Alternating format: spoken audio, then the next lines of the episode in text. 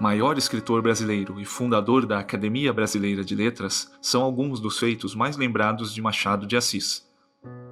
Outro ponto culminante da vida do autor negro é o casamento com a portuguesa Carolina Augusta Xavier de Novaes.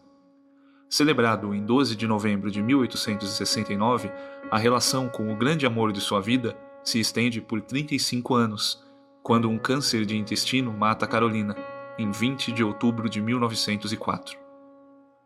Nem tão grande poeta quanto prosador, é na morte da esposa que Machado escreve aquele que é considerado seu melhor poema, o soneto A Carolina.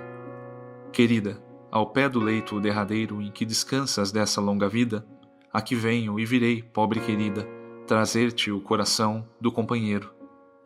Pulsa-lhe aquele afeto verdadeiro, que, a despeito de toda a humana lida, fez a nossa existência apetecida e num recanto pôs um mundo inteiro.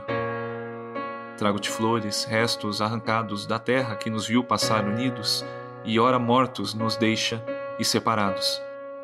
Que eu, se tenho nos olhos malferidos pensamentos de vida formulados, são pensamentos idos e vividos.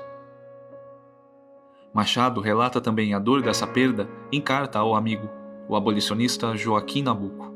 Rio de Janeiro, 20 de novembro de 1904.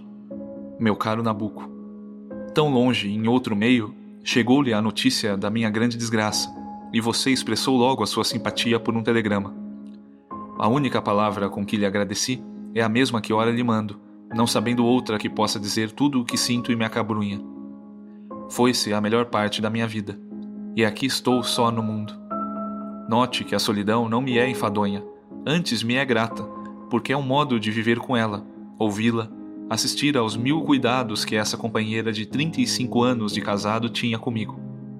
Mas não há imaginação que não acorde, e a vigília aumenta a falta da pessoa amada. Éramos velhos, e eu contava morrer antes dela, o que seria um grande favor. Primeiro, porque não acharia a ninguém que melhor me ajudasse a morrer.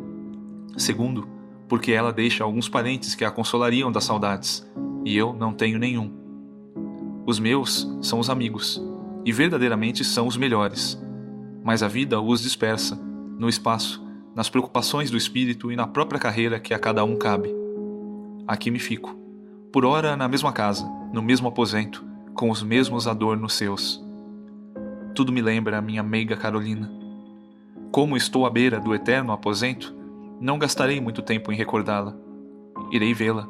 Ela me esperará. Não posso, meu caro amigo, responder agora à sua carta de 8 de outubro.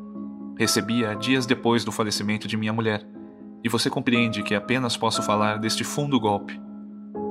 Até outra e breve. Então lhe direi o que convém ao assunto daquela carta, que, pelo afeto e sinceridade, chegou a hora dos melhores remédios. Aceite este abraço do triste amigo velho, Machado de Assis.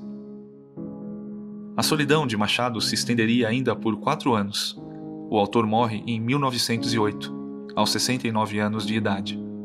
Apesar de Graziella, uma cadela Tenerife que morre em 1891, Machado e Carolina não deixam filhos. O que remete à frase final de Brás Cubas: não tive filhos. Não transmiti a nenhuma criatura o legado da nossa miséria.